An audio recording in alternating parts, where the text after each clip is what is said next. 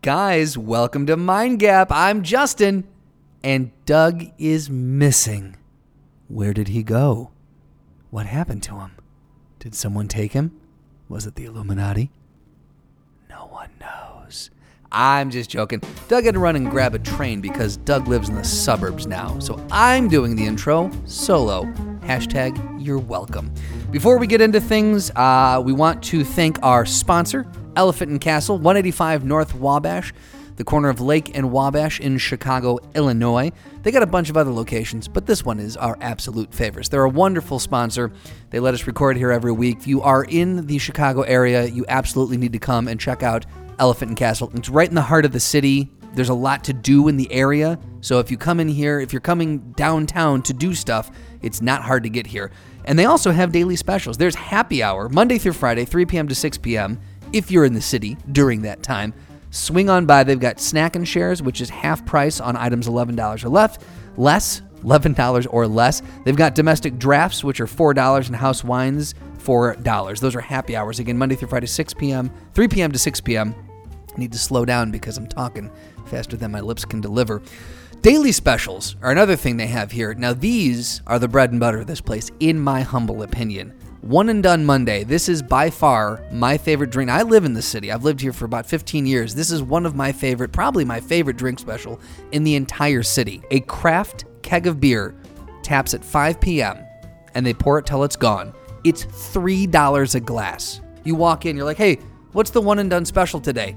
And they're like, "Well, this week we got this because they rotate every Monday. They're, this week we got this. I've never heard of that. How much is it going to cost me? You know, a mortgage? Is it going to cost me a month's rent? No. Guess what, fella? For you and everyone else, it's three dollars. That's right, three dollars. Tin Up Tuesdays, all tins are twenty five percent off, and a tin. Since I'm not here to banter with Doug, it's a can of beer, guys. Twenty five percent off all cans of beer. Wine Down Wednesdays, wine by the glass is a dollar off and wine by the bottle is half price.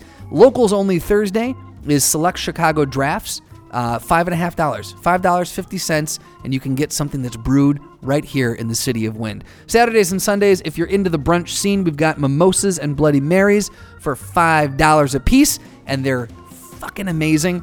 Again, 185 North Wabash is the corner of uh, Lake and Wabash please come on down. Tell them uh, Mind Gap sent you. Tell them Justin and Doug. Sing their praises. It means a lot to us. Also, we would like you to go on iTunes, go on Stitcher, go on Spotify, Google Podcasts, anywhere you can find a podcast. Go on there and hit the subscribe button so you don't miss anything that we put out. Also, while you're on there, we would like you to review us and we would like you to give us a rating so people know what they're getting into and we can see what you think of our podcast. And then my big thing that I always like to ask just share us. The- Anywhere you're listening to this, there's a share button somewhere on there, or just copy the link and share it to your social media page. You can share the whole podcast or just an episode that you find interesting. But if every single person shares this with just one other person and then they share it with one person, man, it's just, uh, I'm not a mathematician, but it's a lot of people. So please just do that for us. Now, episode 166 of Mind Gap Podcast, Doug and I decided it would be nice to uh, just sit down and have a conversation, like uh, like the good old days. So we sat down and we talked about comedy. We talked about comedy movies. Why are some comedy movies hysterical, and why are they sometimes a giant miss and they just suck? Uh, we talked about cooking. We talked about how Doug's mom imparted all of her cooking wisdom on him, and it took all of five minutes. And then he has gotten really good from that point forward. So we talk a little bit about cooking. We talk about commercials that drive us nuts. And we talk about some other things that are sprinkled in there. It's basically just a good old mind gapped conversation. Uh, it, it's the stuff we used to do before we ever had a microphone sitting in front of us. It's the genesis of this podcast. So this really is what Mind Gap is born. This is the stuff that Mind Gap was born out of. So please sit back, relax, and enjoy episode 166 of Mind Gap Podcast. Mind Gap Podcast.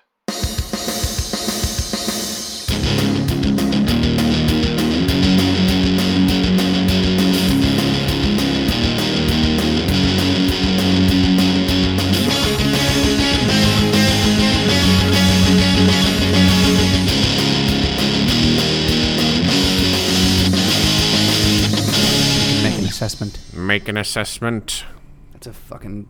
You've seen that, right? You're the reason why I know that reference.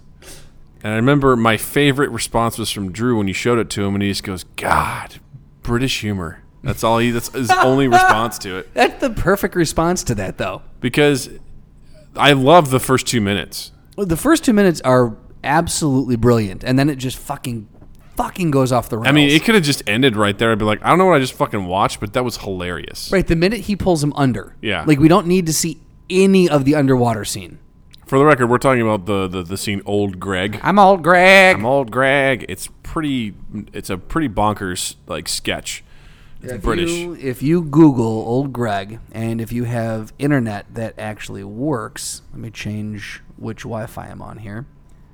I think if you just Google old Greg, you should find it. yeah, it's it's a, it's a really weird Yep. British sketch, and Justin showed it to me when we were at assignment desk, and I was like, "What?" I, I was laughing my ass off for the first two minutes, and then for the next eight, I was like, "What?"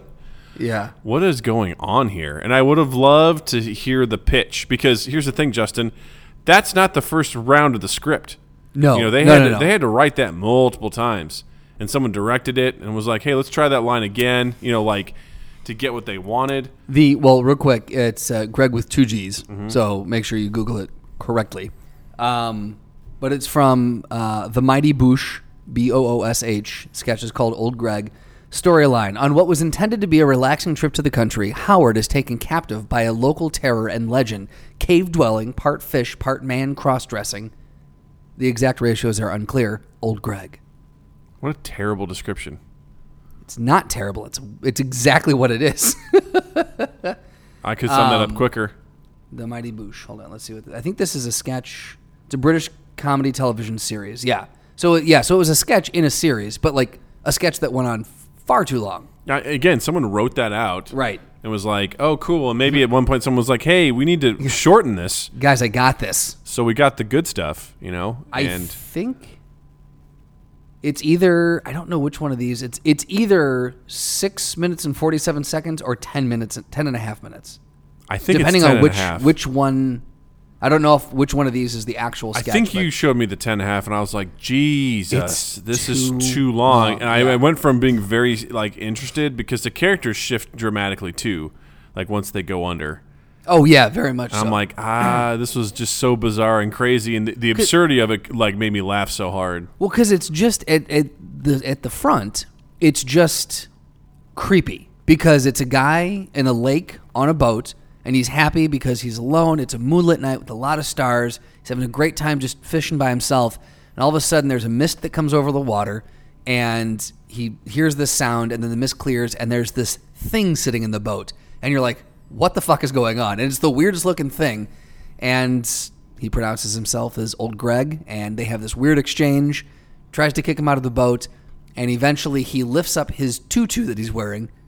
You're right, I said tutu, and this light shines from his genitalia, and then it like a flash, and then the next scene it opens underwater. Mm-hmm. The first part is is fine because you don't know what it is. There's no explanation. You're like, that was fucking bonkers. I have no idea what that was. I don't need any context. I don't need backstory. You know, it's like Mm-hmm. And George. you get it. You, they In George. spades. They George Lucas the fuck out of it. Yeah. Because and then it, there's a part in it that's animated too, Yep. if I'm not he mistaken. starts talking about how he went to space and Right. jammed on. s- I, it was, I was like, and I'm done. and we are out of here. Yeah. So the first part again because it's it's the George Lucas effect. You went too deep. You went too far into the weeds. Just leave old Greg the weirdness that he is. My favorite part of that opening bit is when you know old Greg goes, "What do you think?" and the guy goes, I don't rightly know. I don't rightly know, sir. And he goes, make an assessment. Make an assessment. I'm just like, what a weird thing to say to someone who's like, I don't know, make an assessment. I always appreciated that part of it. I'm trying to find the uh, the exact part here. yeah, I pulled it up. it's so good. And how come this hook's in my head for?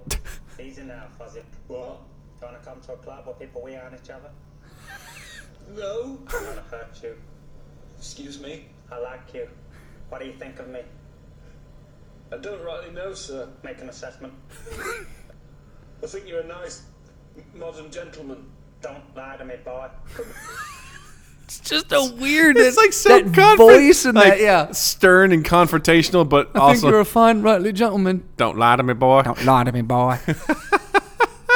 I'm old Greg. I'm old Greg. You want to come to a club where they wee on each other? No. No. I'm gonna hurt you. What? I like I, lo- you. I love that- that. That's what made me laugh so much. I'm Right. gonna hurt you. What? I like I you. like you. Huh? What? What do you think of me? I don't really know, sir. Make an assessment. Make an assessment. Fucking the. I guess yeah. Drew's Drew's was the perfect. Fucking British humor, man. yeah. It's it's a, it's an odd beast. Were you? Are you into like? Are you Monty Python? Are you a fan of British humor? I or mean, The I- Office, the original Office. I, I haven't watched a lot of it to be honest with you. Um, I mean, I there's I've I've seen you know Monty Python and the Holy Grail. Uh, I watched Life of Brian. I remember really liking Life of Brian because at the time I was really anti-religion. I was like, yeah, fuck that. This is hilarious. as a kid, I didn't like Life of Brian as much as I do now. Yeah. I, I find m- far far more humor in it as an adult than I do. Monty Python and the Quest for the Holy Grail. I I I've always loved that one. That's just a silly movie. I feel like that one got. It, it happens a lot with comedies where people tell you, "Oh, this is really funny," and I go and watch it, and my expectations are off. More so, you can go, you know, say, "Hey, this movie is good." If it's an action movie, I feel like there's a lot more wiggle room with comedy. Yeah, yeah. If it's not your brand of humor, Yeah. like it, it's it's like oh, so I, I remember watching, it going, "I can't wait for this to get funny." I can't wait for this to get funny. Right. It's just a guy walking with someone, you know, you know, clacking uh, some Coconut shells. coconut shells behind him, pretending to be a horse. There's the guy, you know, the the, the knight, you know, who's So like, it's- you know, Sounds like you don't like British humor. maybe. I mean, if that's the summation of it, then I guess not. I Yeah. remember watching some Monty Python sketches and then liking some and just being like, I don't understand this for others. Well, here's the thing: uh, Monty Python, Monty Python's Flying Circus was their sketch show, and that that is a lot of people, a lot of people ra- like, oh, Monty Python's Flying Circus was just it was amazing, and this and that. It was it was groundbreaking at the time. Like for what? Again, this is one of those things where you have to put yourself in the Mm-hmm. moment.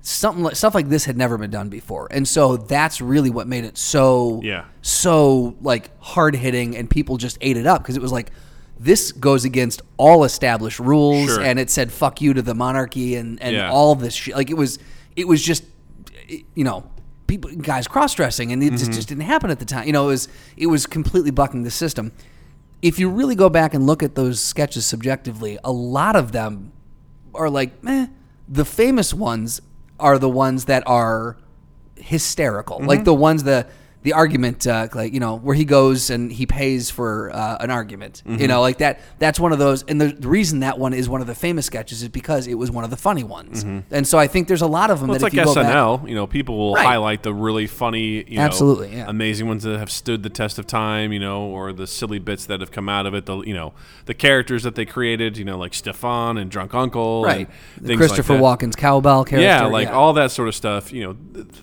There's other stuff that like that plays. It's like cool. Well, that happened. Right, and that was a sketch that we'll never see again or Yeah. Mm-hmm. ever hear of, and uh, you'll, one day you'll catch a rerun of it, and you're like, "Oh God, I forgot about that Oh, sketch." that happened. Yeah. Yeah. Um, you know, I, I liked Kids in the Hall for a little while. See, again, I at- when I was younger, I didn't get it, and I would love to go back now because I, being more of a student of comedy now, Yeah. like I've heard so many people speak so highly of Kids in the Hall, and at the time, I did not have the the, the mental appreciation for it. I remember there's definitely some bits that I enjoyed more than others, but I just remember there was uh, it was it was pretty well. I can't remember why I liked it so much, but I just I think I liked a lot of the actors. I liked David Foley a lot, Yeah. and a lot of those guys. And I just I remember th- th- for I remember their their last episode. I think they had some Canadian ratings like official like, Okay. dance on their grave as part of the sketch. Where they're like, finally, these guys are dead. Right, right, right. And like, it, it, it was just really. I, I think it was a similar thing. Like, if you watched it now, you'd probably be like, I don't see what the big fuss is about. But Right. for the time, it was pretty unique. It was well, yeah, because it was that was you know that was the the comedy of the '90s, and again, Mm-hmm. it was it was exploring the alternate scene and the punk scene and the it it, Yeah. it explored the the themes that people were experiencing in the I 90s. just remember one sketch in general. They were trying to make it like a very highbrow, artistic sort of black and white thing, and it really all it was was like a bunch of really weird imagery. And it was like kind of in black and white, and there was this guy that would just come by with glasses and like a turtleneck and just be eating sausages and goes sausages. And then it would like slowly pan past him onto something else, and he'd be on a conveyor belt going sausages. I thought it was the funniest fucking thing in the world. but Sure, yeah. I think back to it, I'm like, I think that was a pretty weird sketch. like, like Oh, It was- Yeah, it was the alternative comedy sketches. I was like, okay, like I don't understand the point of this, but you know, Right. I would love to go back and catch a couple of those because I'm sure I'd, I'd it'd be fun to just take a peek at those again. I would, yeah, I would like to go back. What we should do at some point is we should go and just like grab different things from different points in time and go back and just kind of rewatch and see Yeah. Mm. and assess them, make an assessment now, like with what we've what we've been through Yeah. and with the you know the improv levels and the writing levels and the acting le- the, like the stuff that we've done thus far Yeah. and just go back and kind of like figure out like well, okay so what made this work Sure. what what made this miss and you know Well, like, you the show, I cultural remember at one relevance. point you showed me some old SNL sketches, and I was just like, I don't like this. The, the Yeah. pacing is different, like because that's the thing too is it's like watching older movies. The pacing, the editing, Right. all that sort of stuff. Like w we, things were a much slower burn because that's kind of what people were used to. Yeah. and nowadays like things got to be boom, boom, boom, like, boom, You got to yeah. kind of like keep things moving because I get bored real quick. Yeah. I mean it can be a slower scene, but it, it has to. It can't feel long like we've talked about before. Right. I mean, how many comedy videos have we watched where we're like, Jesus, this is too long. right right right And it may not even be long, but it fucking feels It long. feels really like it may be. Yeah, we've watched some that have been like no more than three minutes, and about a minute in, we're we're looking at the time, going, "This is this has to be already two and a half minutes in." Yeah. and we're And I- not even a minute in. and You're like, "Oh god damn!" And I've watched a five minute video that's felt like two minutes. Right, it I'm just like, blows by. And I think that's one of the things that Monty Python is. There is there was a lot more. There was a lot slower humor, and there's a lot more things that were dragged out and that were repeated to excess. Mm-hmm. And again, that was part of what they were. That was part of the what they were saying at the time was just um, I can't. I'm trying. There's one specifically I just had in my mind, but the whole point of it was the the satire they were doing was the fact that they kept repeating something over and over, and they were satirizing something that kept getting repeated from the government or whatever. Yeah. But that was very much the style of humor. It was a little slower, a little more drag it out and make it very painful at times. But it's always interesting is seeing what comes from those types of things, like who's been influenced by that type of humor, and like Yeah. Mm-hmm. what brings us where we are today. Same thing with music and stuff like that, and movies, and all sorts of things that you know people used to listen to this or watch this, and they became inspired, and then they create something, and then other people are inspired by that. And I think it's kind of cool how that stuff sort of comes to be and grows and becomes what it is. Yeah, I was having a conversation with someone today um, about current comedies, and we were talking about um, we, we were talking about Kevin Hart and how he ran the marathon. Oh, good and for him. then uh, and then we got onto then we got onto um, what was it? Um, what movie was it? Oh, I asked him. Oh no, so his new one is Night School. We got into Kevin Hart movies, and uh, God damn it, what was the last movie prior to Night School? What did he do? Secret Life of Pets, baby. He plays the rabbit. I He know does- that he because does- I've seen that movie a lot lately. He does play the rabbit in Secret Life. And I have of to Pets. say, a very high point of that movie is him in that movie. I very much enjoy him as the rabbit. Oh, Central Intelligence was the one that came to mind for whatever Oh. reason, and the, he had said like him and his his family went and saw a Kevin Hart movie, and he kind of rolled his eyes when he said it, and I was like, "Was it Central Intelligence?" and he's just like, "No, it was," and I can't rem- remember now what it was, but you look back at what uh, what some of his movies are, and I don't. I, I find Kevin Hart hysterical. I think he's really funny. His stand up is amazing. His See, co- his I would movie. arg- I would Go ahead. argue that I don't like his stand up as much. Really? You I like think his ma- movies better? Well, here's the I like him better in movies Okay. as his characters. And there's a theory that I've heard some comedians talk about that say when you start getting into the movie business as a comedian, the thing that suffers is your stand up. Interesting. Okay. because you don't have the time. You're stuck on set. Right. And you don't really have a chance, chance to experience the world or, or go out and do spots and things like that. So you kind of lose your edge a little bit. Right. And some people say it's lazy. I don't think Kevin Hart's lazy. I think he's one of the hardest working guys out there. oh no, I by far. Let me tell you about his schedule Yeah. around the marathon. Like, right? yeah, he he did a, a two a date two days before, the day before ran the marathon, and then the day after he did another date.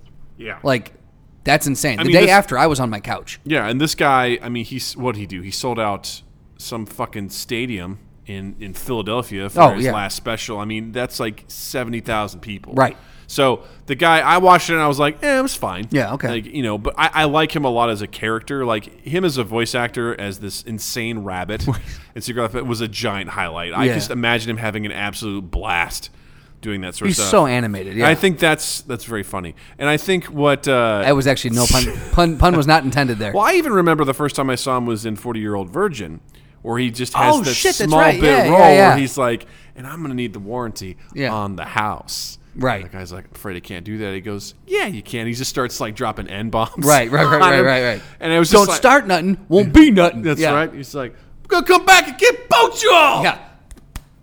Both y'all. Oh. Both Yeah. y'all. He Like- does the- yeah. It was that's true. It was just a, a real quick like 30 second bit part. Yeah. Yeah, and it was very, very like memorable, and that's what I remember a lot from him are those t- kinds of things.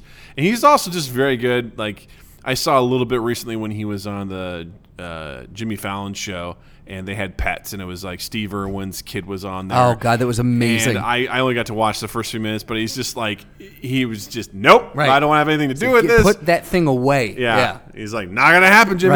Right. it's like, come on, just hold it. No. No, I'm not, holding not gonna it. do Yeah. it. Um, you know, just his his genuine reaction, that sort of stuff, and he's just he's just got a very fun, great personality. I, th- He I feel does. like with that sort of stuff, so he's very enjoyable in that regard. And I'll, I'll absolutely give you that. But what, I, what the point was was that I I don't understand why some movies, again, some comedies, like let's look at the Forty Year Old Virgin. I feel like that was it was the first of its kind. I think Judd Apatow kind of did a different. s- He he brought forth a different s- uh, different genre of comedy, if you will, um, which has been replicated um, since. But I think Bridesmaids was another one that holds up. Old school holds up. I think. Um, you know, we can go back and there's there's some from the 90s, from the 80s, from the 70s, but a lot of them, like uh, again, I, I, I nothing against this actor, I love him to death, but Will Ferrell, Mm-hmm. a lot of his movies are just like, eh, you know, like eh, it's kind of a forgettable, like Daddy's Home. It's like, eh, okay, that's a thing. You know, they don't ever Is that the gross. one with uh, Wahlberg? yep, yep, he and Wahlberg have done a couple. Together. they have, yeah, ri- uh, not right along, but um, other guys. other guys, Yeah, And I think there was another one, but regardless, there's some comedy. Like what I was thinking about it today. What co- what makes a comedy fail, and what makes a comedy a massive success? Like why why did Bridesmaids hit so hard? And to this day, you go back and watch, it, and you're like, that's still funny. Yeah. like that's really good. Whereas other ones, you're like, all right, I know what's going to happen now. You know, this is here's the here's this turn, and then this thing happens, and now oh, they're going to get you know they're they're going to lose their friends because they overstepped their bounds and now one friend comes back now they all come back redemption and now we're out like it's they hit all the familiar beats Well, I think the problem with comedies is even though that- bridesmaids hits those beats I think part of it is that um, plot. I feel like is secondary to a lot of comedies. Yeah. it's all about the jokes. Right. It's like what wacky situation can we put people in? Right. now go, which is why I enjoyed the Forty Year Old Virgin so much, is because I feel like for me that was the first comedy I saw that actually was fairly well grounded in reality yeah that yeah that also just had like some interesting characters, and I think it was the first time because they didn't necessarily follow a ton of tropes. you no know, not 'cause you have- necessarily You have, yeah. a guy that's a forty-year-old virgin, but he's not. He's not a weirdo. right he's he's, a, guy. lovable a really nice affable man yeah, Yeah, so it kind of like shattered a lot because like, oh, here he is. He's lived with his mom his whole life, and his mom's always like, you gotta wait for the right woman, but it's not me. And then she dies. He's like, I gotta find the right woman, so I'm was that gonna from? go. I don't know. I'm just Oh. making this shit up. You know, like Yeah. I'm just painting a picture here. Okay. And then he meets a bunch of guys who are like, yeah, let's get this guy laid, and Right. that kind of happens. But they're also interesting too because you got the Paul Rudd character who's like, you gotta do it for love, and they're like, he's nursing a heartbreak which like, he you are too into all these relationships, and Right. then you've got Seth Rogen, who's just a huge stoner, Right. Who's like just you know, and then you got uh, the other guy, he's like, you got to fuck, uh, man. Epps, Mike no Omar is it Mike Epps or Omar Epps I think it might be Omar Epps. He's like, dude, you just got to get in there, and you just got to knock, knock these hood rats out, you know, Yeah. blap, blap, blap. You know, it's so you have these three different perspectives, and they're all trying to help him. And at the end of the day, what I love is Steve Carell's character rejects all of them and, and creates his own, but there's a support there. For them, and like when you see, like you know, Steve Carell. oh who's- wow no neither of them Okay, cool. my apologies uh Romani Malco Gotcha. So there you go. Yeah, apologies there. Um, and you know, I think that's what I was so enjoyable is because not only do you have a bunch of funny people in funny situations, but it's not so over the top. Right, because you you could almost you can relate very much to the character. I guess Oh, yeah. maybe that's what it is. Is is, is relatable. If it the more relatable it is. So again, bridesmaids. You bring that up, uh, or I, I brought that up, but you you look at that and you can you you've seen people in those in those positions where it's just the woman who just doesn't can never really she's making bad decisions with one Mm-hmm. dude keeps going back to him you don't know why because he treats her like shit and then her best friend finds a really great guy and then she's kind of jealous but is trying to rectif- uh, you know reconcile that with herself Mm-hmm. and it's it's very you know it's a very relatable situation and then you just throw a couple other personalities that you might know in there. The house mom that's super stressed out, Yeah. and the uh, the woman who uh, you know is just kind of a little off the wall, loose cannon, and then the uh, innocent one who kind of gets weird at the end. And like you throw those in there, and you're like, okay, I can relate to. I am, or I know someone who is one of these people. Exactly. Yeah. Like one of my favorite parts in, in 40 Year Old Virgin is like when they're playing cards at the store and they're trying to describe their sexual experiences. Right. And it comes to Steve Crowley. He's like, yeah, boobs. Right. They're oh great." yeah, I love boobs. It's like, yeah, man, what did it feel like? He's like, oh, you know, you know. And like, no, tell us, describe it. It's like, oh, you know, and you grab a bag of sand and they're like, what? what? Like, wait, have you never touched a you never touched a titty? He's like, oh, you guys, shut your asses. Right. You know, Yeah. Because that's the thing too is you know there's improvised lines and stuff Right. like that, but th- the whole thing is uh, we all know what how awkward it is, like. To be called out on something, it almost yeah. like not even as an adult, but you takes you back to when you were a kid, and everyone's like, "Yeah, dude, I would, you know, I totally got a blowjob, or I totally touched a boob," and everyone's like, "Yeah, yeah, me too. Yeah, I've totally done that." Right. But then you you amplify that as an adult, and you're like, "Oh my god, like what?" Right. It's just it, oh. the, no, the them coming to the realization of like again he- like you know he's like how does that ha- how does that happen like he's Yeah. really like trying to figure it out yeah yeah, it, and I think that's the thing is they really Judd Apatow really grounded it and made it enjoyable. Yeah. and that sort of when he, he kind of he followed suit with things like Knocked Up, Right. and uh, This Is Forty, Right. and some other ones like that where you're like, oh, cool, like these are real people. Yeah. Slightly ex- exaggerated situations, but they're still enjoyable. See that when he thing cut with his he cut his teeth on that with freaks and geeks Exactly. that show was I mean uh, just an anomaly like Yeah. I mean you want to talk about grounded and relatable for the time it came out holy right. shit Yeah, and it's one of those things where um, I think that's the, kind of the appeal of that for me for most comedies. 'cause Yeah. there's something to be said for the silly stuff, but nowadays, like as an adult, I couldn't go back and watch Ace Ventura and be like, "Yay!" see I beg to differ I mean, well, because I've seen I it. still If I can't. hadn't seen it Right, right, right. before and I came to watch it today, I'd probably be like, "I don't know." yeah yeah I don't But- know if I'd enjoyed it. I see so as approaching much. it for the first or time Dumb and Dumber. I you know? no see I disagree there I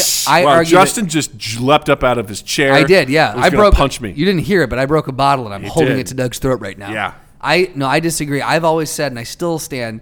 Dumb and Dumber, I I still say is one of the smartest comedies ever written, and I think that if you approach it as a brand new person still today, Mm-hmm. I think it holds up. I mean, I'm sure. I'm sure it could, but will it? Yes, the answer is yes. The answer you're looking for is yes. Well, I think I like about that movie, Dumb and Dumber, is that there's a lot of jokes that you may not get, but I remember my dad laughing at certain things. Right. Well, where I he's just like- rewatched it again, Oh, and did it was you? one of those things where, and I've, I've from you know age, you know Mm-hmm. whatever teenager to all the way to now, but and every once a couple of years I'll go back and rewatch it, and every time I catch jokes I didn't catch the previous time because I've learned a little bit more. Yeah. And the the motel scene is one of the funniest fucking scenes. Yeah. When they're shacked up uh, at that like the love shack, and they're in that heart shaped jacuzzi.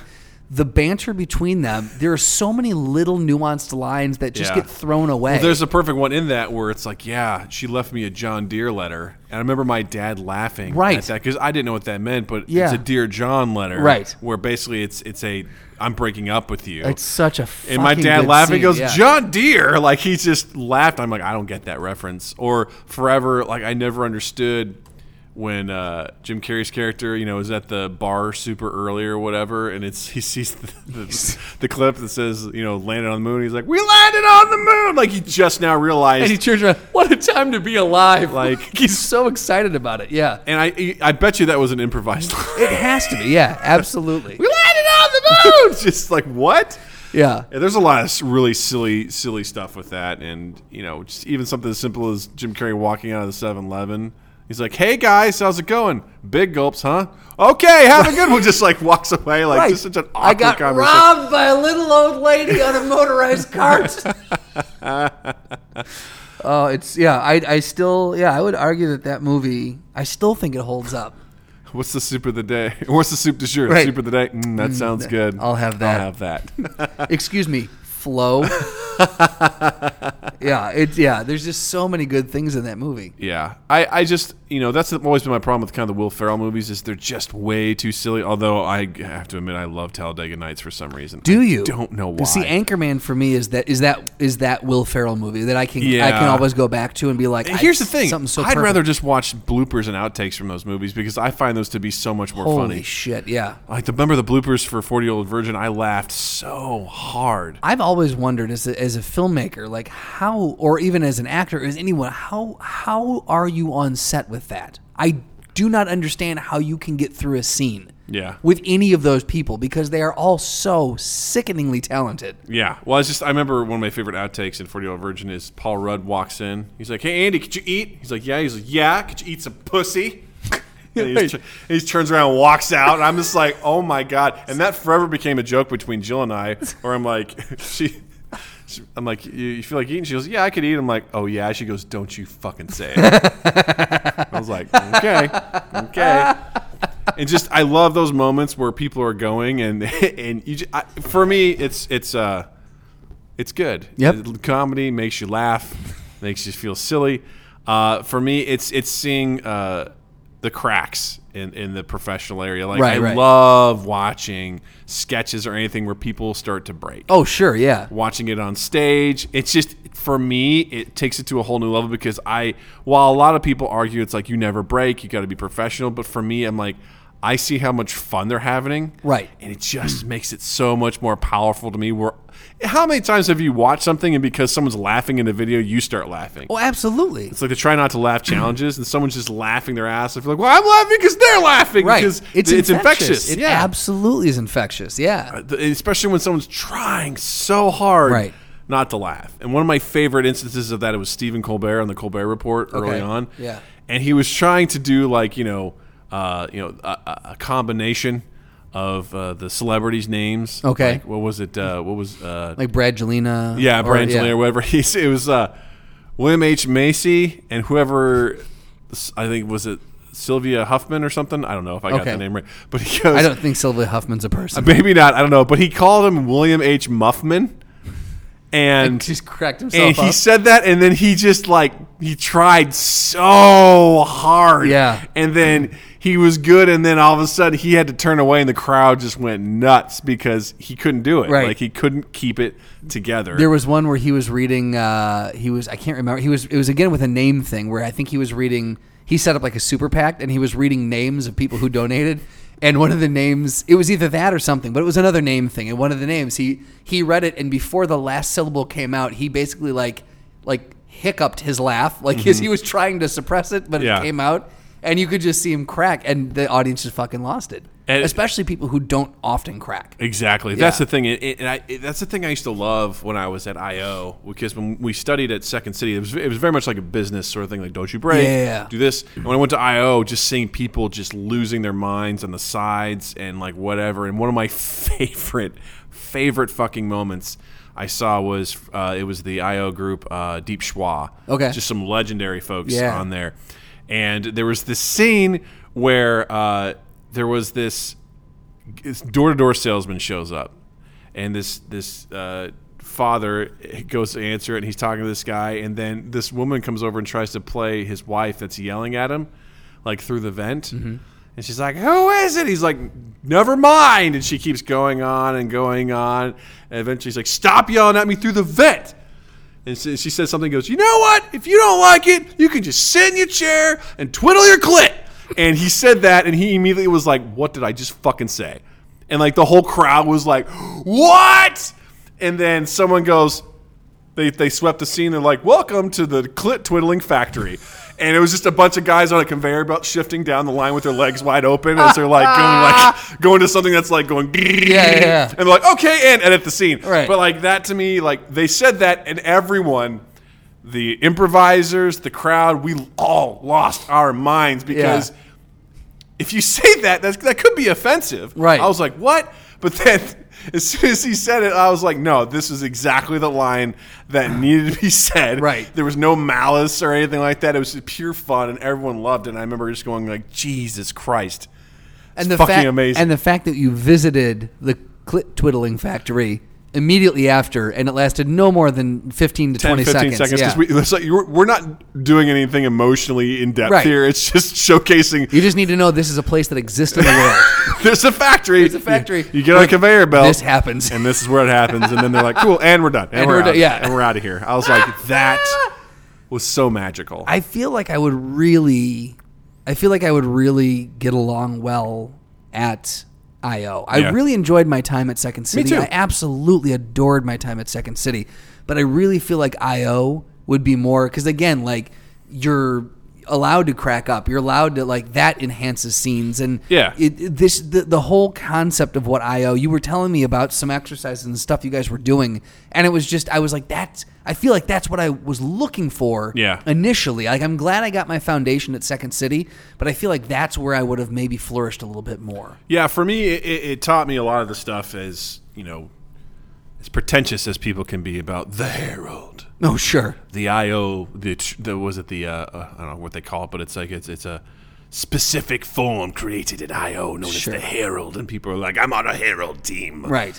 It's like okay, Outside the walls, it shall not be performed. the Herald. And um, you know, but the things that I loved about the Herald, which is for anyone who doesn't know, is a long form improvised piece uh, done by professionals, lasts about forty five minutes.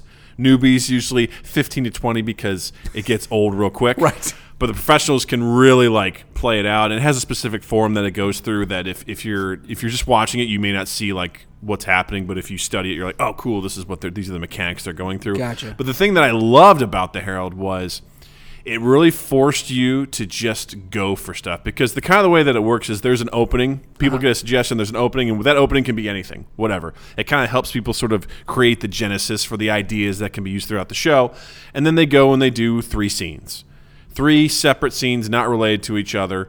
Kind of establishing some some areas to play, and then there's like a palette cleanser, which is known as the game. And the game was always a mystery to me. Like when I first started, I was like, "What is this? Like, do we Like you get out couldn't wrap your- Monopoly? you couldn't like, wrap your head around the concept of it. I didn't understand. They're like, and now here's something that's completely different. you Right. know, a Monty Python, and now for something completely different. Yeah. and it could be anything. It could be absolutely anything. But the idea is that you get the whole team involved, Okay. and it's sort of like an energy booster. so it's an all ensemble.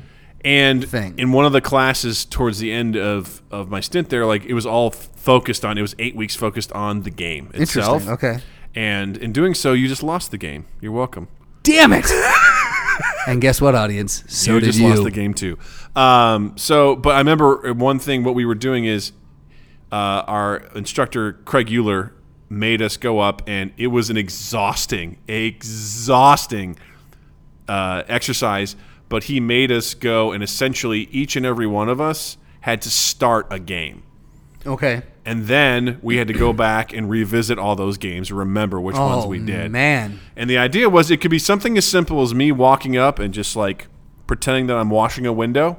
Someone would immediately, no matter what, you don't think on it, you just go and you you you add to it. Right. And before you know it, you have something going. Right. Well, so to, for the listeners who don't know what uh, in improv what a game is, it's not it, it not necessarily a like a like hopscotch or something. Like it's not a, a game in the sense that you're thinking. It's it's basically someone establishes a either a pattern, repetitive motion, or the like one element of something larger, like cleaning, Mm-hmm. and then everyone jumps in and adds on to that thing, and that's what's Yeah. known as the game in improv. Exactly. And it, it's it was it was very relieving to do so much of that because you realize like, oh, the game could be anything. Right. Literally anything. It's as simple as someone like just coming out like having a bow and arrow and shooting them, like, and someone's like, and then someone sort of adds to it, Right. And then the third person solidifies what it is. We're like, cool, we're at a shooting range, Right. And all of a sudden, people are just doing really bonkers stuff, and it doesn't have to be very long, and Right. then it's done.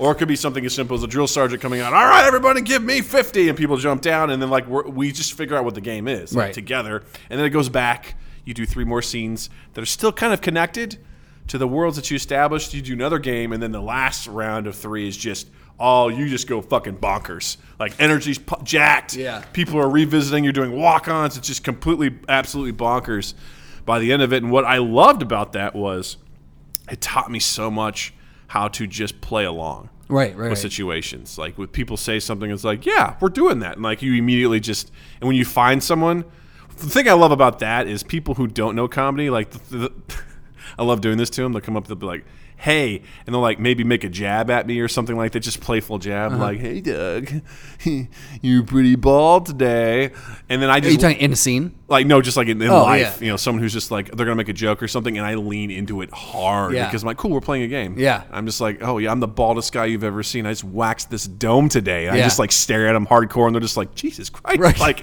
they don't know how to take it. Oh, yeah. and it's really helped. It's sharpened me to the point where I I've the very few things like catch me off guard because I'm Right. going to lean into it Right. all the time. I'm like, cool, that's what we're doing. Yes, yes, yes, yes. Yeah. And Well- I love that so much. And life hack for anyone out there who's listening: if you if you do find yourself getting either picked on or whatever, the best way to deal with it is exactly what Doug just said. Mm-hmm. Because I I realized I realized after I had gone through the improv, improv level uh, A through E that the thing that people want is to goat you into saying no, and so Yeah. they can just keep pulling you further into their game. Yes. But if you jump in willingly.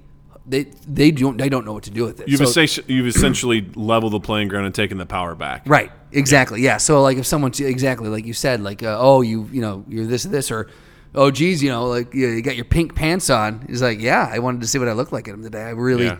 really feel pretty Yeah. they're like well you, yeah you look like a girl yeah well good I thank thank you Thank you for acknowledging. thank you I then I it worked I feel pretty Yeah. yeah Or Doug, man, you're putting on some weight. Yeah, this keto ain't working. I'm Right. doing a keto of just carbs. right I might, maybe I I might not understand how diets work This is- I'm supposed to shed the weight, but I'm just getting diabetes. Exactly, Like you know, yeah. just and before you know it, you've controlled Absolutely, the and they, entire they- situation. They, get, and you'll uh, nine times out of ten they'll get pissed because Yeah. you've just completely taken away their fun. But Yeah. again, if you're getting bullied, the best way to deal with that is to just lean into it and not let them have that power. That's where again, like kind of going back to uh, transporting our conscious back to those Yeah. days. I would have loved Oh my to take some of that improv stuff. I pr- the thing is though, if I would have leaned that hard into it, people would have been like, "Doug's a fucking weirdo."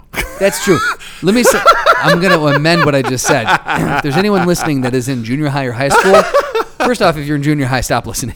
Wait till you're in high school. No, you're good. Yeah, You're good. All right. Yeah. Uh, no, if you're if you're junior high, high school, or college, uh, maybe don't lean in so hard to it because you do stand run the risk of not realizing your power. Again, with great power comes great responsibility. You've got to know. You've got to find that balance Yes. of just the right amount of I'm taking power back without giving them something else to now go at you with. It's like, "Hey, Doug, you're fat." Yeah. Like, okay.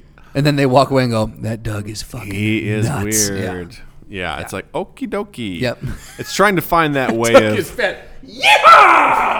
because that works out so well. Like in my job as a trainer, because inevitably someone will fire something out, and I'm Sure. like, I'm right there with you. Right. Like, bam, I got something right there for you. You think you're gonna pull the rug out from under me? No, Spoiler sir. alert. You're not. and none of that. Like, I love using myself as the butt of the joke. Oh, sure, for yeah. So much. Yeah. And I, I it's it's self deprecating, but I love it. I've I have found that the best yeah the best way to get people on your side is to is is again not to the point where they're like, oh you're sad like don't don't go self deprecating Yeah. to that extent, but th- if you can if you can make yourself the butt of a joke, you can pretty much get anyone to follow along in whatever you're saying. Yeah, there was a guy that came through training that was.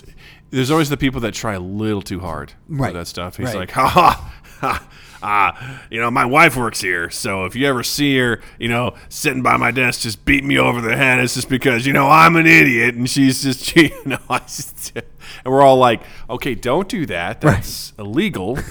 Um, but yeah, yeah, I'm always talking. about It's like you never listen, and I'm like, I know. Jesus, you know, Christ. ah, married life. It's like, uh, okay, thank you for making this awkward. Yeah. you're the best. um, you know uh, that sort of stuff. I think that's uh, that's what frustrates me uh, is folks that that should just not tell jokes. Sure. Yeah. There's there's a great bit by Mike Birbiglia uh, in his special uh, "Thank God for Jokes" where he's like, "People who tell bad jokes ruin it for everyone else." and he gives an example. He's like, you know, you know, in one workplace, people used to tell jokes until some guy came up and was like, "Hey, nice tits, Betsy." And then everyone's like, uh, no more jokes. Like, you know, Right, yeah. like that someone, they always Yeah. have to ruin it for somebody because, it, and I'm very much a proponent of if it's funny, say it. Sure. Yeah. I l I it's so hard for me not to say things. Just today, as I was leaving work, someone goes, do tell. Oh, I got I get the wording just right. She said, and for the record, this is a coworker. We have a relationship. This isn't me, like you know, harassing anybody. I want Right. to put that out there. but They she have a goes- romantic relationship. she goes uh, she was referencing her husband she goes you know she had i remember she had a wristband on and she's like can you rip this off i'm like all right it's gonna hurt and i like i ripped it she goes oh well my husband do that it doesn't hurt i goes that's probably about the only time you've ever heard that am i right boop, boop. wait and i said that's probably the only time you've ever said that about him there Right. we go that's better and she just goes ah ah. Sex hurts Right. sometimes. if you're doing it right. I guess right. Yeah. But you, I thought you said you didn't say that. No, I did. Right. Straight up. said Did you that. wish that you didn't say it? No, I'm glad that I did. Oh. because it made her laugh. I was Oh. like, part of me was like, I just I got confused by the setup to this story. yeah. The setup was the idea that it's something funny, so say it. Right. And I was like, a lot of times those situations come up, and I'm like, should I say this? Okay. In that situation, I was decision, like, you're "Oh, I'm going to this say is it. gonna happen, because yeah. she's also made the same joke. We were playing uh, something over lunch. I was like, "Guys, we're getting all loosey goosey with our strategy." She goes, "That was my nickname in college." I was like, "Yes, she gets it. Well played. Yes." I was like, Thank you for that. That's what I'm talking about. This is a better workforce because of that joke. We have to make those jokes. oh. I feel like I feel like if Jill was sitting here per last week's podcast, she would argue. She would against agree that. with me. I disagree. Because I, I think I told you about there was a, there was this slide that was, we were presenting and it was talking about DISC and it was you know DISC Oh, yeah, stands for behavioral the D, it's yeah. DISC E and it, the name of the slide, slide was influencing the D Right? Yeah. and it was so funny because guy raised his hand who was like sort of helping us beta test this he goes I don't want to sound like a child Right. but the title of this slide may need to be changed, influencing the D. And it was so funny because I showed it to someone else, and he goes, ah, and the guy who was like facilitating it goes, grow up. and then about 30 seconds later, he started laughing. I was like, we need to change this. He's like, we shouldn't have to. I'm like, you know those marketing campaigns that get released with really bad things, and you're always like, how did this get approved? I'm going, this is one of those situations. Right. We can't let this out. Where you go, and probably in these meetings, people go in those marketing campaigns. People go, look, I understand this means that, or it could be interpreted. People are smarter than that. They won't take it that way. all right, Beth, why don't you just calm down? You know, you You are wrong. Right? are wrong. And That then it's is- like, yeah. hey, you know, Right. Well, it's again I, one of my favorite ones is Pepsi. Uh, I uh, think it was uh, the Taste of a New Generation. Mm-hmm. I think translated in Japanese was the, the the choice or the taste of your dead ancestors, and which was highly offensive. That campaign got pulled very quickly Ah, that's so because good. again, I'm sure they did not realize that this was going to be a. they did that with the the car, and the name of the car here made sense, but the name of the car in another country was "Don't Go."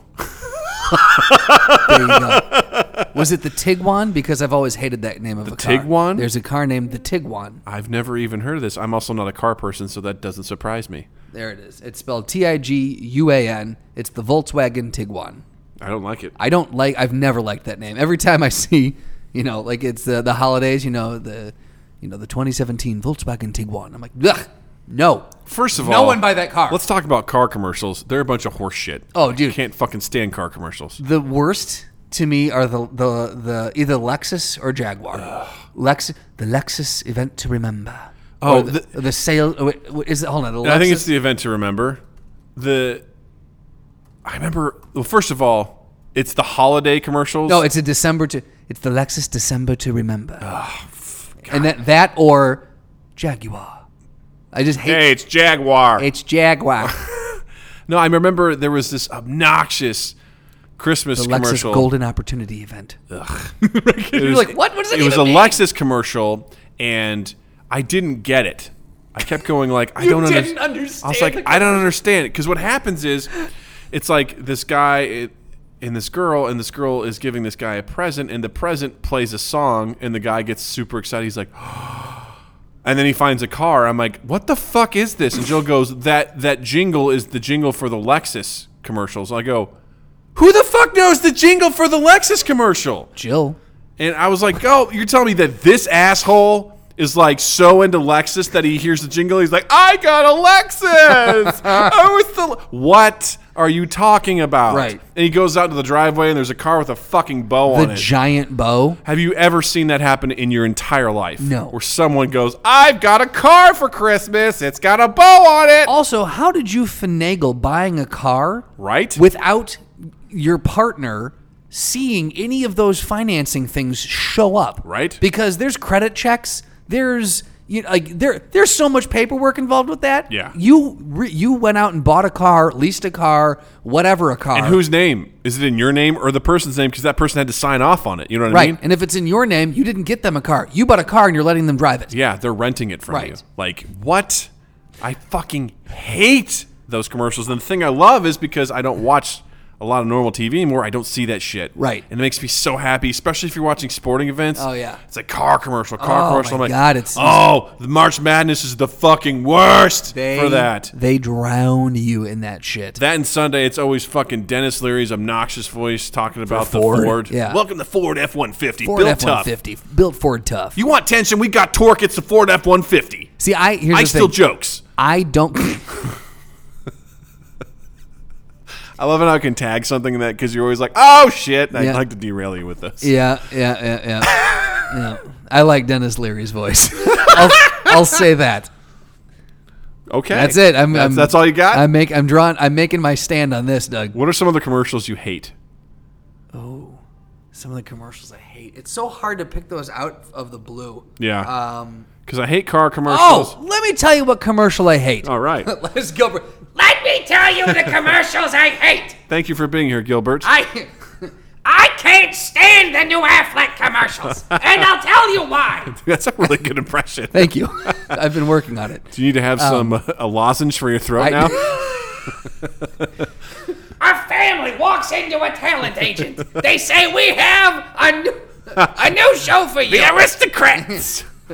So the dad comes out and he shits all over the stage. Um, oh, there's a few people that will really find that funny. Um, no, I tell you the commercial I hate, and I we I actually had this on the list to talk about at one point. really? And this has been like a year, I think, that we've not talked about it. And you saying this just now, and I, I let me just, uh, I want to make sure it's it is the right one. Um, the matrix. right, yeah, Plugging in. Initialize. that's it. It's a Special K commercial. Oh God. It's a Special K TV commercial called "Women Eat."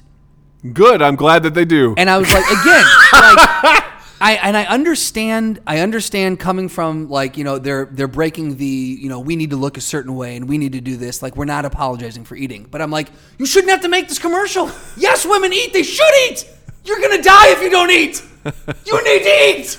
I, it's just it's such I I feel and again maybe this is maybe I'm misunderstanding it but it it feels almost condescending to women Yeah. and I don't I just I don't understand it. I've Yeah. watched watched it so many times, or when it was on, it was on all the time. Yeah. And it just, I always thought, I'm like, I feel like if I was a woman, I would be offended by this. And I Yeah. don't know.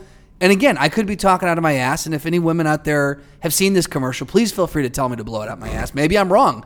But like, it just, I, I hate, I so hate the it, commercial. wha- what's the conceit for the video or for the the commercial? It's just that hey, guess what, women, we've got a cereal that Oh. fits your needs. Perfect. Awesome. Yes. Daily Mail, Reddit, Independent, Huffington Post. Fantastic. Special K tries and fails to create a feminist ad. there we go. Thank you. Okay, so I'm not alone on this. Okay.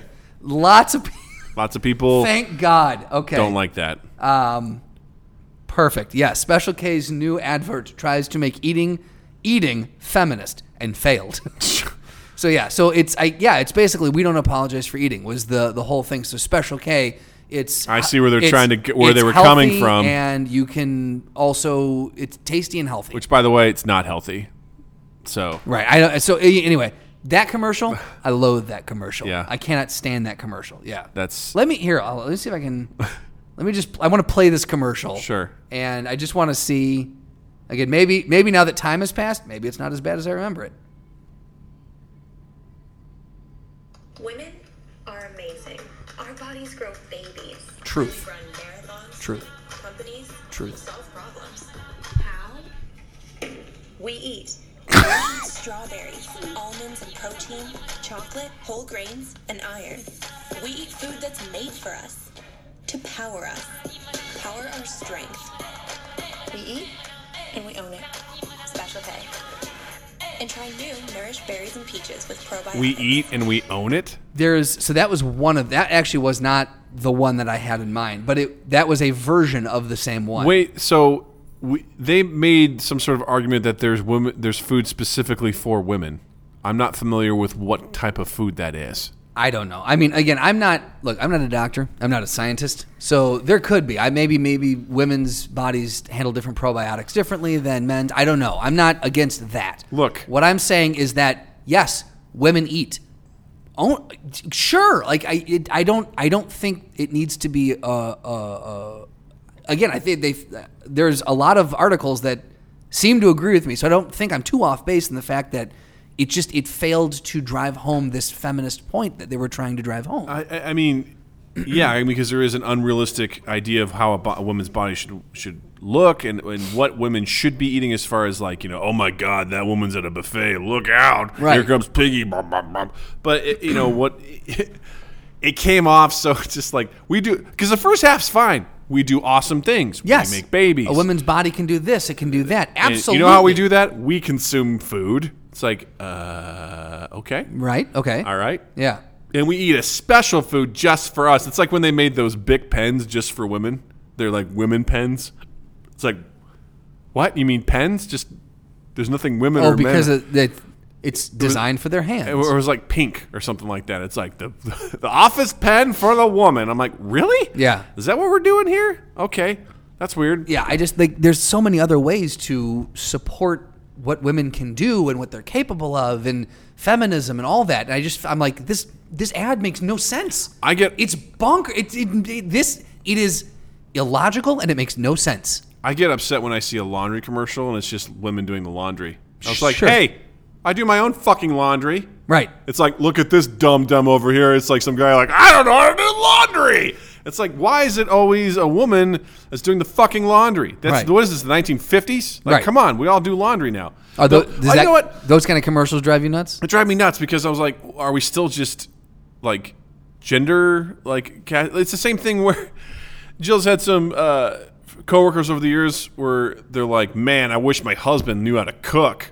Or Jill's like, yeah, my husband does his own laundry and cooks, and they're like, wow. And I'm like, really? Right. Are we really still in that time where men are like, I don't do laundry? Right. That's one of the first things I learned how to do was I do my, just can't figure this out. I love my mom for teaching me. She's like, you need to learn how to do your own fucking laundry. Yeah. And she swore at me.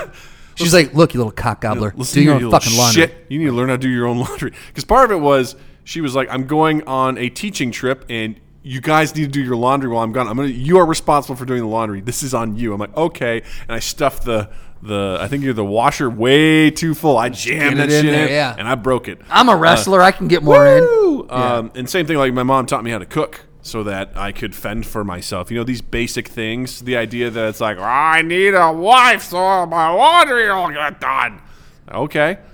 I just, I'm sorry. When you say your mom taught you how to cook, the only thing I can think is like, she taught me how to put meat and cheese into a dish and heat it up. And there you go. And that's like the Cochrane special is meat, cheese, and potatoes. we are not known in for a our casserole. cooking ability. Let me tell you, I love my parents, but Well, you no, know, here's the thing. Your your way of cooking has always your first off, your burgers are some of the best burgers I've ever had. They're really, really fucking good. grazie, sir. Um, the last one was a little questionable, only because it's pretty red.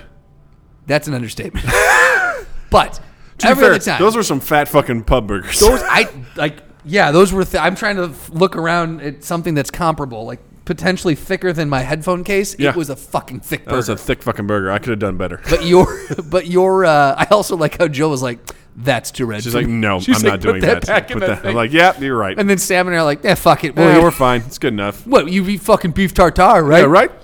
Um, but no, the uh, the um, what is it? Your was it your quesadilla, which was there's something that you made that was literally just meat and mel- melted meat and cheese, and there was nothing else to Probably it. the burritos I made. there's the burritos. That's what it was. Yeah, and I that was is like, a common thing. that Justin. looks really good, and Yeah. it is the most.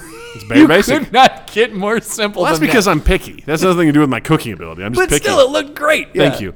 No, it's I, I realized how bad my parents are at cooking. Just em- empirically, unequivocally bad. Yeah. As of late, and I'm just like, how do you guys eat? Like, what do you eat? Because when I come home and go visit them, I try to make it a point to cook. Yeah. Because I, I was like, oh, well, this isn't something we ever really did much. We always ordered in or went to places to eat, and I was like, I want to do something nice and cook for them. And I, you know, my mom can be a little bit of a exaggerist when it comes. This is the best thing I've ever had. I'm like, okay, dial it back. It's not that good. But then Show I your s- tits, Donna. Chill your tits, Donna. And then I'm sometimes like, wait, maybe she really does mean this because she doesn't eat this that often, you know? Like, Like, maybe something this as truly simple- is. And I yeah. feel bad because like one time my brother was like, "Dude, these are really good." I'm like, "It's just spaghetti and meatballs." He's like, "Jesus, take a compliment." I'm like, "Sorry, I just thought this was like basic bitch stuff right here. Like I didn't think I did anything crazy." right, right, right. I took some Italian sausage, put in a little bit of egg, a little bit of panko. I made some meatballs and I Right. put them in there. Or it's something as simple as I just took Italian sausage, sliced it up, and put it in there with the meat sauce. Right. Like, what did you do? I'm like, I just, I just I cooked added the meat. I added protein. you know?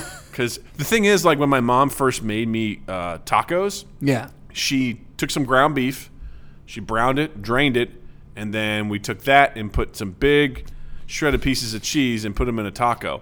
So it was just ground beef and cheese. There was no spices at all. Oh, that makes me sad. And I was always just like, this doesn't taste like Taco Bell. That's the only thing I could think of. so when I went to college and Jill was like, hey, you know what we got to make tonight? Tacos. I was like, boo. And she's like, wow, I've never met anyone that, that was that Yeah. anti. And then I watched her make it and I was like, why does this smell so good? I what do you ma- What are you was doing like, differently? Whoa, this looks like Taco Bell. And I ate it. I'm like, this is so good. And she's like, what the fuck is wrong with you? I'm like, it's just so good. I want all of it. Let's More, do this please." every night for Right. the whole week. I'm so- I realized it's because my mom didn't put any spices in it. it was just regular ground beef with big, large chunks of cheddar cheese. And I Oh was my like- god! I was Like, Velveeta. She put, like, not Velveeta. She put Velveeta. It's in like the- that thick, like shredded cheese. Yeah, you know, yeah, it's not yeah, like yeah, fine or anything. I was just, I was only like, eh, I don't really like this. It's- I guess he doesn't like tacos. I'm like, Oh, God, yeah, I don't that's like just so funny. ground beef and cheese. Like, Yeah. where's the flavor? That's so funny. My mom also throws away my dad's spices. Why? She's like, it just smells in here. It smells. Oh. It just stinks up the house. I'm like, it stinks it up with flavor. How dare you? It makes me. It makes me sad. Is what it does. It I makes don't know me how so I came out sad. of there being able to cook anything. I don't either, man. Like I, I'm like, whoo! I, I- I'm so thrilled that I got to the point where I used to work six to, six a.m. to two p.m. So Yeah. I'd always come home before Jill. So I was like, well, I'm not just gonna wait for her to come home and be like, where's dinner? Right. So I just started like planning and cooking. I've done that since 2005. It's awesome. Yeah. And I got to the point where I was like just really cooking all the time, doing Yeah. all sorts of stuff. And we kind of split it 50 50 at first, but then I just got to the point where I was always home before her. So Yeah. I'm like, well, I'm just going to always just going to cook. I'll just cook it. And we come up with new recipes and try new things. It's just the simplest things. Yeah. I was like, I'll There's a take. couple times that I've been over to your place where you've been where you've had something. You've either made dinner or there was leftovers, and you were like, "You want some?" And it was. It's been fantastic. Thank you very Yeah. much. I I mean, something as simple as just like some penne pasta, Oh, that dish. Yeah. cook it, add some olive oil in it with some maybe some hot links or again some Italian sausage with some ol- olive oil, salt, pepper, parmesan. Simple. Bam, bam, bam. Right. Done. Delicious. Right. So good. I'm like, what? Yeah. It's so easy. I'm like, I'm sitting there going, why didn't we do this? it's not that. difficult. Is it healthy? No, but it's easy to make. Right, and if it's yeah. about ease, I'm like, "Ju- make a giant pot of pasta and just have everyone they have leftovers. Really easy. Yeah. I'm just like, "Ah, and you got you got dinner for a couple nights, man. Yeah. Yeah. Yeah. Like, There's yeah, I'll tell you who does that really well and I've been picking his brain more and more recently is Rob. yeah, you tell me about He- that. He's a, he's one of the guys that can go he'll walk in somewhere, he'll see something on the wall or on the shelf and he's like, I can make this. Yeah. And like he'll have an entire recipe built based off of one thing he sees. Yeah. Or like he'll go home he's like, "All right, what do I got? Oh, we can make this dish." And he'll actually make like a full Italian dish or something Wow. out of it. And I'm just like, I don't I don't see things that way. Like I've got to know when I go to the store, I got to be like, I'm going to make this dish and I'm going to get the ingredients for it. Yeah. I'm not one of those people who can just walk into a store and just look at the shelf and go, "Oh, I could make that." And then just then you get the ingredients. Like I've got to go in with a with an intent. I kind of can do that. Yeah. I'll have like some inspiration for something and I'll be like, oh, cool. Yeah, I'll just do this. But it's very basic shit. Sure, yeah, yeah. It's not like, ooh, we'll do a roast. Right. And then we'll do a fresh chopped salad because Right. fuck salads.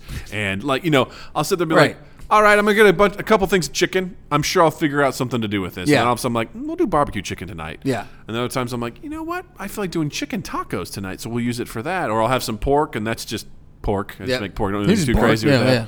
you know, and I'll be like, oh yeah, let's do that, or I'll, I'll have some ideas for different Yeah. things that I can do, or or I'll hear something.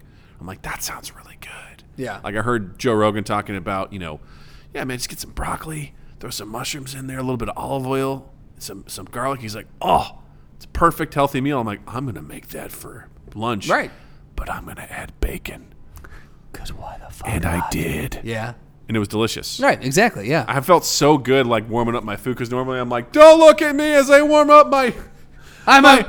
Don't look at me. I'm a My monster. Italian sausage, just giant sausages. You gonna finish what you're eating? Cause I will. I'm like, look at all the green in here. There's Right. also mushrooms. Also, and bacon." people hated you because you warmed up broccoli at work. It wasn't too bad. Really? actually. Yeah. Really? Well, I took the probably took away the this guy was You warmed up. Let me wait. Let me back that up. You back Not it only up. did you warm up broccoli, you warmed up broccoli with garlic, cloves of garlic in there, and not clo- bacon. It was garlic paste, so it was all good. And bacon. So Okay. Bacon helps. Right. It helps, but See, it also helped because those this are very guy- aromatic things. This guy I work with, he and I have like a, a, a very you know silly banter back and forth with each other. And yeah, I'm based out of my new location now, so I, I it was my first time back in a few days. You needed to the really stink up the office. kitchen, yeah. So he came in, he's like, "Hey, Doug, I need to talk to you." You know, a little bit later, And he's like, kind of being like just being real shitty about Yeah, it. yeah. On, fir- I go, "Oh yeah." Then why don't you ask me right now in front of the all these people right here in the lunchroom? And everyone turned and looked at him like, "We're waiting." He goes, you said that. Yeah. He just goes, "I'll talk to you later." He like runs away. I've I'm always, gonna finish eating my broccoli and garlic. You talk to me later. I've always just found a way of like taking whatever he gives me and just like flinging it right back at him. It's just That's like, awesome. Woof. And he's like, "Oh God, the attention." yeah. Like you're welcome. I, I can't take it. I'm like yes. Unbeknownst to you, he was going to heat up fish. There's sometimes I've been in there and I'm like, "What the fuck is going on in this kitchen right Oh now?" yeah. Why? Oh, is there this are happening? some dude. There, I the the kitchens at work are some of the worst. Like there is at twelve forty five after everyone the main chunk of people have had a chance to warm up and cook and reheat and do whatever. The marriage of smells and just things that that permeate the kitchen. It it's unlike anywhere else in the world. Like if you go to an office at 12:45 and walk into the kitchen, any office and walk into the kitchen, it's you can't even there you can't distinguish one thing from another. There have been so many things just warmed up. It's disgusting. You know, what I hate the most What? burnt popcorn. Really? Someone will Do people always- make popcorn a lot at Yep, your office? They do. That's and interesting. Those dumbasses don't know how to fucking heat. Something else, and this is just a pet peeve of Yeah, mine. yeah. Someone will be like, "Hey, I'm gonna heat up my food." They put it on for five minutes, and then they take it out two and a half, and they just leave, and they don't reset it or anything. Oh, I'm like- the microwave? I'm like, why did you put it in for five? you knew it wasn't gonna go in there for five, right, cuz I wanted to get it heated up to the 5 mark, but not for 5 minutes. That doesn't make any sense. It's Yeah, the 'cause it same gets meat. hotter at no, five. it doesn't. Yeah, it totally That's does. Not how it works. Absolutely, Neil yeah. deGrasse Tyson would say otherwise. No, absolutely that's how He it works. understands microwaves. No, you nuke it. I'm just saying you fucking nuke that shit. You nuke it. You nuke it on 5 but take it out at 2 and a half. I'm just like, what? And then people just don't hit like stop and reset. I'm Right. like, reset the fucking. Come on. Right. Come on. It's a small pet peeve, but it absolutely, I totally get that. and another thing, like something I like, just randomly, Yeah. things that I small joys Having in your life. feet tickled? Uh, no, uh, just foam soap. Going into a, a restaurant or something, random. I gotta wash my hands, and it's like there's foam soap. I'm like, I fucking love this place. I just love it. I Yeah. love foamy soap. I've been trying to say this on the podcast for weeks. Foamy soap. I was like, I need to talk about foamy soap and how much I like it. You know what I don't like? What's that? Is uh, coarse powdered soap. There's one restaurant I've been to, and I love the restaurant. powdered soap? Yes, I love the restaurant, so I'm not going to call it out. But it, you, when Is you it from the 1950s? when you put your hand under, it, you you push you push the lever, and you get a handful of powder, and you rub it under the thing, and it's coarse, and it like kind of like exfoliates, I guess, your hand. Like it's doing the the scrubbing for you, literally. And it soaps up, and then you wash it off. But I'm like, this is interesting. This is I very don't odd. like that at all. I, I- the first time I was like, "What? What did I break?" Like the first time I put my hand under it, This and soap's broken. this powder just poofed out. I'm like, "What is happening right now, Your, your soap's old. it's soap- expired. guys? Your foam dried up. your foam. Do you know about your foam? I think your soap expired. this isn't good. This is against code. right, exactly. That's weird. Yeah. You know what else is weird? What's that? The ritual. Ooh, there he goes. Yeah, I was like, I don't know how I'm gonna go into this. The ritual, uh, where two people enter into a ring, uh, and one person leaves, also known as A throwdown. Had trouble getting into that one today. You're I good. don't know why. You're really good. It was hard coming from foam soap Yeah. to throw down. Coarse foam. No, coarse, soap. Sorry, let me try that again. Yeah. You know what coarse soap is good for though? Rubbing the skin off of your opponent's face. That I was also going to say getting out blood stains. Oh, okay. There you go. Blood stains that come from A a throwdown. throwdown. there you go. Yeah, that was better. I like that one. Oh. Yeah. We'll edit that in post. Yeah. Today, I don't have a throwdown. Oh, I've good. Oh, been I've been thinking and I was like, We've already done Monty Python versus someone. I think Yeah. Kids in the Hall. I, nothing we talked about today sparked anything. So what I was actually going to do is put. Uh, I was going to put the uh, Lexus commercials Oh Jesus Christ! or the narrator from the Lexus commercials up against the uh, Dennis Leary narrator for Ford. Well, the thing is, the Lexus commercials. The guy just sounds like such a. Again, I don't know. That's not a good one. I, Ah. I literally have absolutely. I'm, I'm my brain is complete mush today. It's okay. I don't have a good throwdown. We're gonna get I'm through sorry this. to the audience. Don't don't apologize. Don't you dare apologize to that. There's um what's there, there's uh all right. So t- Tom Cruise is in a movie called Mission Impossible, right? Yep. All right, cool. We've I established. mean, not that. a new one, but yes. I mean, what do you mean not a new one? I mean, it, it's One came out this year. truth. Thank you. it's it's true. So he plays like what a secret agent. Yes. All right. So how would he fare up against someone like Jason Bourne? So Tom Cruise's character in Mission Impossible. Ethan Ethan Hunt. Hunt. I almost want to say Ethan Hawke. I- like, yeah. That's not it. Ethan Hunt versus Jason Bourne. Um. That's interesting. Okay, I can dig that one. Because Ethan Hunt does a lot of crazy shit. He does a lot of crazy mean- shit. He, I feel like Ethan Hunt is very reliant on other people, though. Is he, though? Yeah, because he's got like Simon Pegg telling him when to jump out windows. Yeah, but I mean, there's that sequence in the, you know, I haven't seen the most recent one, but he's he's duking it out in a bathroom, you know, fighting really hard. Yeah. And shit like that. He's Yeah. hanging out of planes, He is. He's hanging off planes. you know. I feel like Jason Bourne's more lethal, though, because Jason Bourne's an assassin. Yeah, Jason Bourne was was bred to be an assassin. Ethan Hunt was was born to be a spy. Exactly, which are two very different things. Yeah. Um I don't know. So as far as like espionage goes and being able to get intel and really knowing about Jason Bourne, I feel like Ethan Hunt would be able would have the one up on that. I suppose, would his organization be able to find Jason Bourne? That's There's a true because question. Jason Bourne Jason Bourne was like like above Black Ops, right? Like they were like super deep, Yeah. like hidden, covered Yeah. up. So yeah, I don't. They may- they may not have even been able to until probably not until the turn in the movie, like Mm-hmm. Yeah. mid Act Two Yeah. or late Act Two, they wouldn't have even known that this organization existed. Yeah. That what was what was Bourne's organization? uh, Blackstone. Tread Treadstone. Treadstone. Yeah. Blackbriar was the one for Yes. Ultimatum. yeah. Yes. Uh, yeah, so Treadstone, they probably didn't even, they wouldn't have known until about two thirds of the way through the movie that Treadstone was even a thing. Yeah. So, So in that time, I got to give it to Bourne in this situation. I feel like it because I mean we've seen. I feel like Bourne is just he's pure lethal. Not that Ethan Hunt doesn't kill people right, or not that he can't handle himself, or he's Yeah. not resor- he's very resourceful. exactly, but Jason Bourne is just straight up just murder central. You Right. know well, what I and mean? Mm-hmm. again, he was he was bred to be that. That is- that is that is his mission is Yeah. to at all cost, at any cost, execute the target. exactly. Yeah. I mean he hit out in the first movie. He hit out on that boat for days. Five days. He waited to go to finally kill Wambosi. Right. Before he was like, oh shit, there's kids here. I have Right. a conscience, and they jumped off the boat and got shot. Right. Amnesia. Um, Hashtag. And also, I mean, we've seen him multiple times be able to navigate areas on, on a whim, Yeah. and just blend in and Yeah. stuff like that. I His just, I instincts find him are are they're second impeccable, to none. Yeah. yeah. And He's he- also yeah. he's just very very lethal. Yeah. So I feel like if all things being equal, uh, I have to give it to Bourne. I got to give it to Jason Bourne, even though again I think Ethan Hunt, given enough time, I think he could gather some really good intel on him, and he could he could probably come up with a good plan. What's he gonna do? Not shit his pants? Is that gonna be the intel? Yes. This guy's really fucking dangerous. Right, exactly. Yeah. So yeah, I would say, uh, but I, the thing is though, I think Ethan Hunt is also a, a pretty good master of disguise, and uh, so there he he might be able to evade. For oh, a that's while. right. They have those fucking face those Right. face offs. Yeah. You know, face masks. the the plaster the. Uh, yeah, the rubber masks. yeah, whatever the fuck those are called. Yeah, uh, I'm still gonna give it to Bourne. I would Bourne say would just punch that right off his face. Exactly. Yeah. No, he would, and he would, he would, he would fucking shove it right down Ethan Hunt's throat. Yeah. Yeah. Right up his pooper. As Ethan Hunt was twiddling his clit.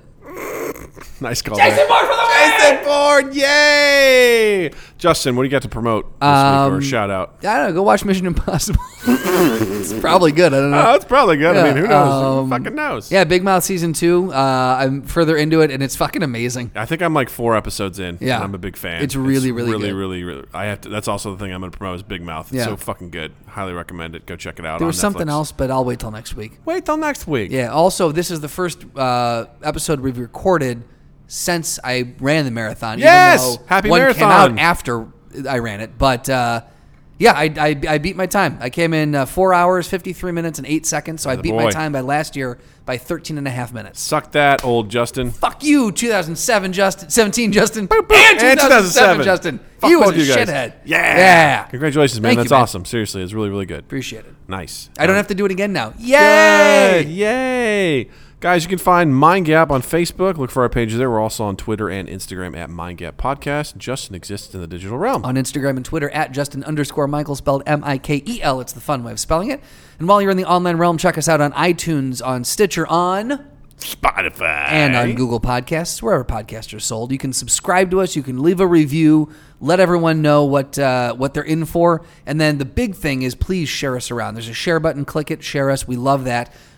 2east8th.com slash mindgap and 2east8th.com slash the best bar podcast ever uh, is the other podcast I do every Monday with Milo Stefanovic. And this last Monday, when you're listening, when this comes out, the previous Monday, uh, we had the executive chef uh, from McDonald's on, Ooh. Mike Harris. You're going to want to Nice. listen to that episode because Very he's a cool. fucking cool. We went to high school with him. That's he's a awesome. cool guy. That's really really Yeah. cool. Uh, real quick before we go, apparently uh, Natalie is watching Guardians of the Galaxy, and Oh, she yeah! asked, I "What thought is-" they were watching robots. She goes, "What is Star Lord doing?" I She love asked it. you that. She asked, "What is Star Lord doing?" I like it I love it. I love. so, so much. Guys? Star Lord is living for Star Lord. I won as a parent. Mind Gap Podcast.